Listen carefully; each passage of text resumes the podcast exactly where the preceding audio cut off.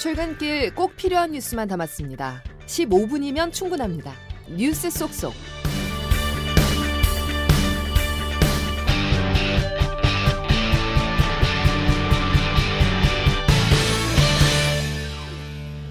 여러분 안녕하십니까? 2월 5일 월요일 CBS 아침 뉴스 김은영입니다. 총선을 두 달 앞두고 여야의 총선 공천이 본격적으로 시작됐습니다. 정치권 소식 스튜디오에 나와 있는 최인수 기자와 얘기 나눠보겠습니다. 최 기자. 네.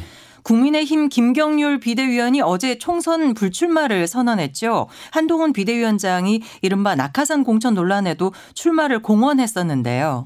네, 그 김경률 비대위원은 김건희 여사 명품백 수수에 대해서 직접 사과가 필요하다 이렇게 나섰던 인물입니다. 어제 SNS에 불출마 입장을 밝히면서 수고 끝에 내린 당 총선 승리를 위한 제 결심이라고 밝혔는데요. 그 언론 통화에서는 사천 논란이 부담된 것은 사실이라고 했습니다. 극한으로 치닫던 당정 갈등이 봉합이 되면서 한동훈 위원장 쪽이 한 발 물러선 이런 모양새가 됐다고 볼 수 있겠습니다.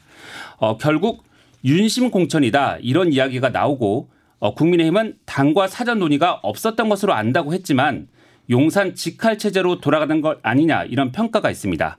어, 이런 가운데 국민의힘에서는 이른바 윤핵관들이 현역 의원들과 여권 텃밭을 두고 공천 경쟁이 예상이 됩니다.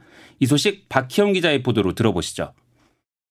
용산 대통령실과 윤석열 정부 장차관 출신 등 이른바 용핵관 인사들 중 상당수가 서울 강남권과 영남권 등 텃밭에 공천 신청한 것으로 나타났습니다. 국민의힘 최대 텃밭인 대구 경북 지역의 경쟁률은 5.15 대 1, 영남권 전체로 확대하면 4.28 대 1로 3.35 대 1을 기록한 전체 지역구 경쟁률보다 경쟁이 치열합니다. 주진우 전 대통령실 법률비서관은 부산 해운대갑에 이원모 전 인사비서관은 서울 강남을에 각각 공천을 신청했습니다. 강남권 일부인 서울 송파갑에선 윤 대통령의 40년 지기 석동현 전 검사장과 박정훈 전 TV조선 앵커가 경쟁합니다. 다선 의원들이 다수 포진된 영남 지역에도 신인들이 다수 도전하는데 3선 이상의 경우 최대 35%의 감점을 감수해야 합니다. 이 밖에 한동훈 비상대책위원장이 주도하는 서울 등 수도권 지역의 공천은 이른바 운동권 심판론을 위해 자객 공천이 예상되는데 윤희숙 전 의원이 서울 중성동갑에서 임종석 전 의원과 맞붙는 식입니다. 국민의힘 공천관리위원회는 설 연휴 직후 공천 심사를 위한 면접을 실시한 뒤 현역 의원 컷오프 명단과 경선 지역, 전략 공천 지역 등을 발표한다는 방침입니다. CBS 뉴스 박희원입니다. 네, 민주당 쪽도 살펴보죠. 민주당 이재명 대표는 어제 문재인 전 대통령을 만났는데요. 네. 민주당 내의 친문계와 이명계의 갈등 구도가 가시화되는 상황에서 원팀을 강조한 것으로 보이는데요. 네, 그 문재인 전 대통령이 그 도착한 이재명 대표의 그 피습 부위 흉터부터 직접 살펴보면서 이렇게 안부를 나눴고요. 어, 두 사람의 이름을 한 글자씩 따서 명문 정당이다 이러면서 민주당의 단합을 강조를 했습니다. 그 친문계 그리고 친명계의 갈등 구도가 가시화되는 상황에서 나온 발언인데요. 정석호 기자의 보도를 듣고 계속 이야기를 나눠보겠습니다. 이재명 대표는 어제 경남 양산에서 문재인 전 대통령을 만나 신년 인사를 나눴습니다. 이 자리에서 이 대표와 문 전 대통령은 모두 당의 통합을 강조한 것으로 전해졌습니다. 박성준 대변인입니다. 우리 문재인 대통령 역시 무엇보다 중요한 것은 함께 힘을 모으는 것이라고 다시 한번 강조하셨고요. 이재명 당대표께서는 민주당은 용광로처럼 분열과 갈등을 녹여내서 단결하고 이 대표는 오늘 광주를 방문해 현장 회의를 주재하고 호남 민심을 들을 계획입니다. 이는 최근 이낙연 전 민주당 대표와 민주당 탈당파의 신당 움직임이 빨라지면서 호남 민심을 단속해야 한다는 분석 때문으로 풀이됩니다. 그러나 공천과 선거제 개편 문제가 해소되잖아 갈등의 뇌관이 남아있는 상태입니다. 당은 조만간 현역 의원 중 하위 20%에게 개별 통보할 예정인데 비명계 의원 다수가 포함될 경우 개파 갈등이 벌어질 가능성도 있습니다. 또한 계속 미뤄왔던 선거제 개편도 이번 주 중 이 대표가 결론을 낼 것으로 보이면서 후폭풍이 만만치 않을 것으로 예상됩니다. CBS 뉴스 정석구입니다. 민주당 탈당파들이 새로운 미래를 공동 창당했는데요. 이원욱 조홍천 의원은 막판에 전격 불참했다고요? 네, 그 이준석 대표의 개혁 신당과 통합 그리고 신당 지도 체제 등을 놓고 갈등이 있었던 것으로 전해지는데요. 어, 이른바 중 텐트는 닻을 올렸지만 빅 텐트로 가기 전에 내부 분열이 생기면서 제3지대도 순탄치만은 않아 보입니다. 네, 지금까지 최인수 기자와 함께했습니다. 윤석열 대통령이 KBS와 신년 대담을 위한 촬영을 마쳤습니다. 대담은 모레 방영될 예정인데 집권 3년차 국정 운영 구상부터 김건희 여사 명품 가방 수수 논란 등 민감한 현안에 대한 입장이 주목됩니다. 박정환 기자의 보도입니다. 윤석열 대통령은 어제 오후 용산 대통령실에서 KBS와 신년 대담 방송 촬영을 했습니다. 촬영부는 모레 방영될 예정으로 민생 정책과 노동, 교육, 연금, 3대 개혁 추진, 저출생 문제 해결 등이 주요 주제가 될 것으로 예상됩니다. 김건희 여사 명품 가방 수수 논란 등 민감한 현안에 대한 입장 표명도 주목됩니다. 제2부속실 설치나 특별감찰관 임명 등 제도적 보안 장치를 제시할 가능성도 거론됩니다. 최근 논란이 된 쌍특검법, 이태원 참사 특별법 등 잇따른 거부권 행사나 현재는 지난했지만 갈등을 빚었던 당정 관계 등도 민감한 주제로 꼽힙니다. 대통령실 관계자는 준비된 멘트 없이 현장에서 직접 생각을 즉답했다며 자막을 볼 수 있는 프롬프터도 없었다라고 밝혔습니다. 하지만 야당은 결국 기자회견이 무산되고 녹화 방송으로 대담이 진행된다며 대국민 불통 사기쇼라고 비판했습니다. CBS 뉴스 박정환입니다. 윤석열 대통령이 북한의 핵 선제 사용 법안 법제화를 비판하자 러시아 외교부 대변인이 이를 편향적이라고 비판하며 한국과 러시아가 충돌했습니다. 한국 외교부도 러시아의 논평을 혐오스러운 궤변이라고 맞받으며 주한 러시아 대사를 초치하는 등 주말 사이 한러 관계가 최악으로 치달았습니다. 경영권 승계를 위해 제일모직과 삼성물산을 부당하게 합병한 혐의로 재판에 넘겨진 이재용 삼성전자 회장의 1심 선고가 오늘 나옵니다. 보도에 최서윤 기자입니다. 2015년 제일모직과 삼성물산 합병이 전격적으로 이뤄집니다. 당시 삼성물산이 제일모직보다 매출액은 5배, 영업이익과 총자산도 3배에 달했는데도 주가는 2배 이상 낮아 삼성물산이 약 3분의 1 비율로 제일모직에 흡수됐습니다.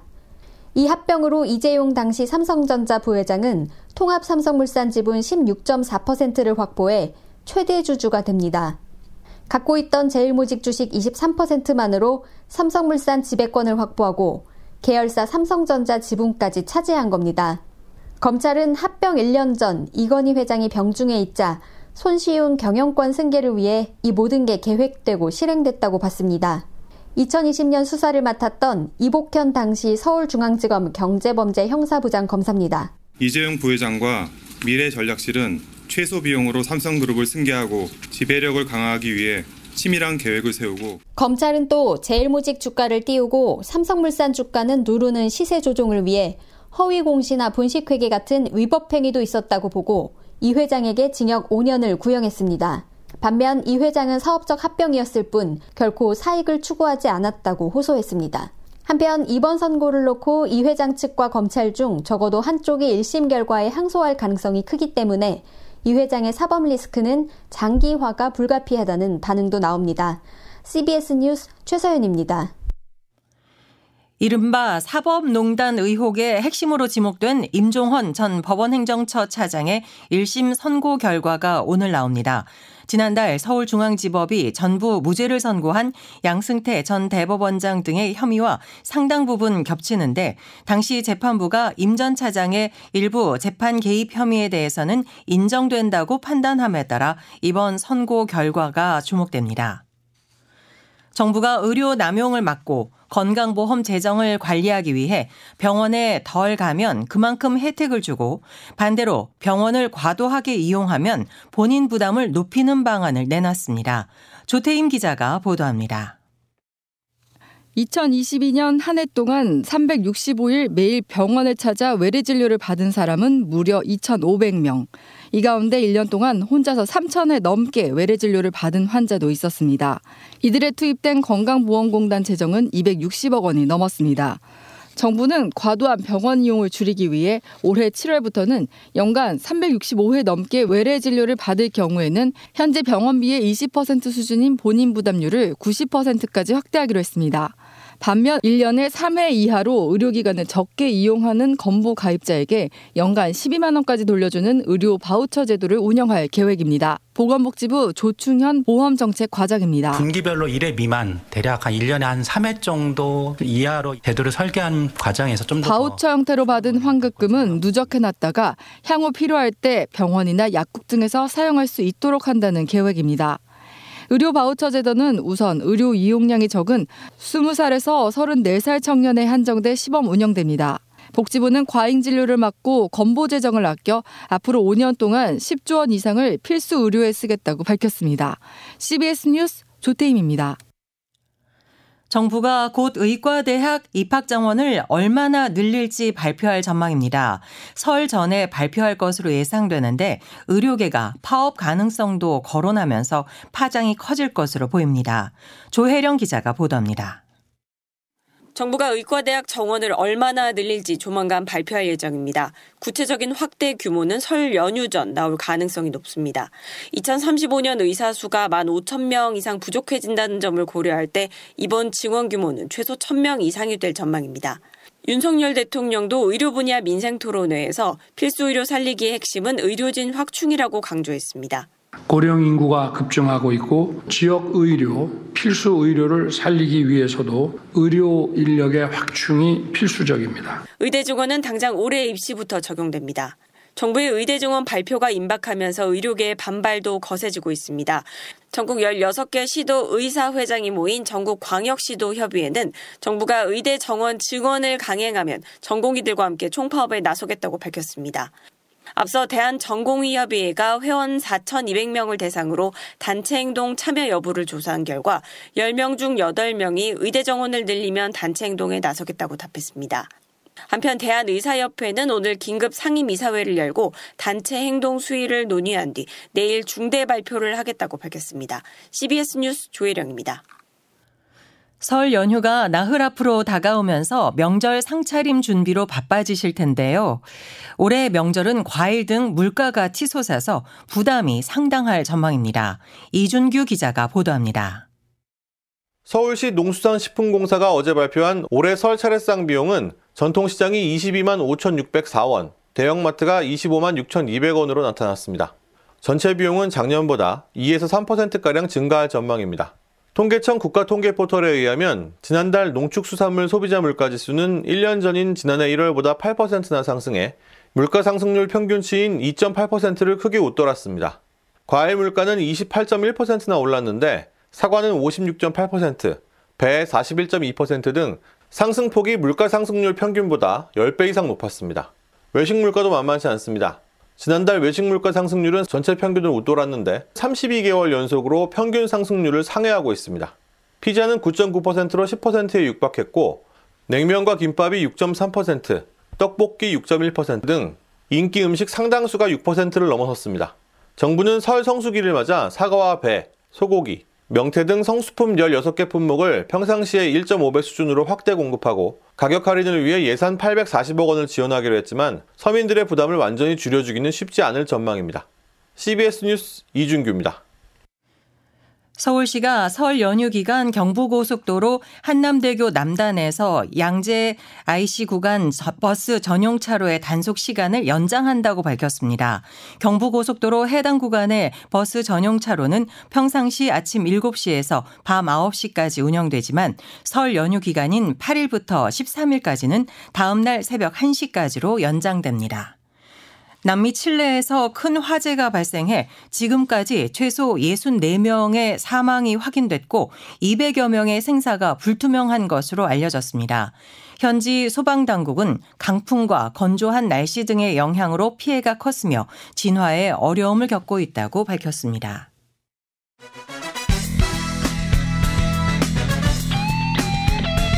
출근길 15분 뉴스 브리핑. CBS 아침 뉴스. 이어서 자세한 날씨를 이수경 기상 리포터가 전해드립니다. 네, 전국 곳곳으로 비나 눈이 내리는 가운데 강원 산간과 경북 북동 산간에는 대설특보가 내려져 있습니다. 내일 아침까지 대부분 지역에 비나 눈이 더 내리겠고 강원 영동과 경북 북동 산간, 경북 북부 동해안에는 많은 양의 눈이 예상되는데요. 내일 아침까지 전국 대부분 지역에 비나 눈이 예상됩니다. 오늘 늦은 오후에는 수도권과 강원 영서를 중심으로 소강 상태를 보이는 곳도 있겠는데요. 중부지방과 일부 남부를 중심으로 중심으로 비와 눈이 섞여 내리거나 눈이 쌓이는 곳이 있어서 교통 안전에 주의를 하시기 바랍니다. 내일까지 강원 산간에 10에서 30cm 이상의 폭설이 내리겠고 강원 동해안과 경북 동해안, 경북 산간에도 5에서 15cm, 강원 내륙과 경북 내륙에도 최고 7cm 정도의 눈이 예상됩니다. 이 밖에 경기 북부와 경기 남동부, 충북과 전북 동부에도 1에서 5cm 정도의 눈이나 5에서 40mm 정도 정도의 비가 내리는 곳이 있겠는데요. 오늘도 춥지 않아서 현재 서울 기온은 4도 안팎입니다. 지금까지 날씨를 전해드렸습니다. 이상으로 CBS 아침 뉴스를 모두 마칩니다. 함께 해주신 여러분, 감사합니다.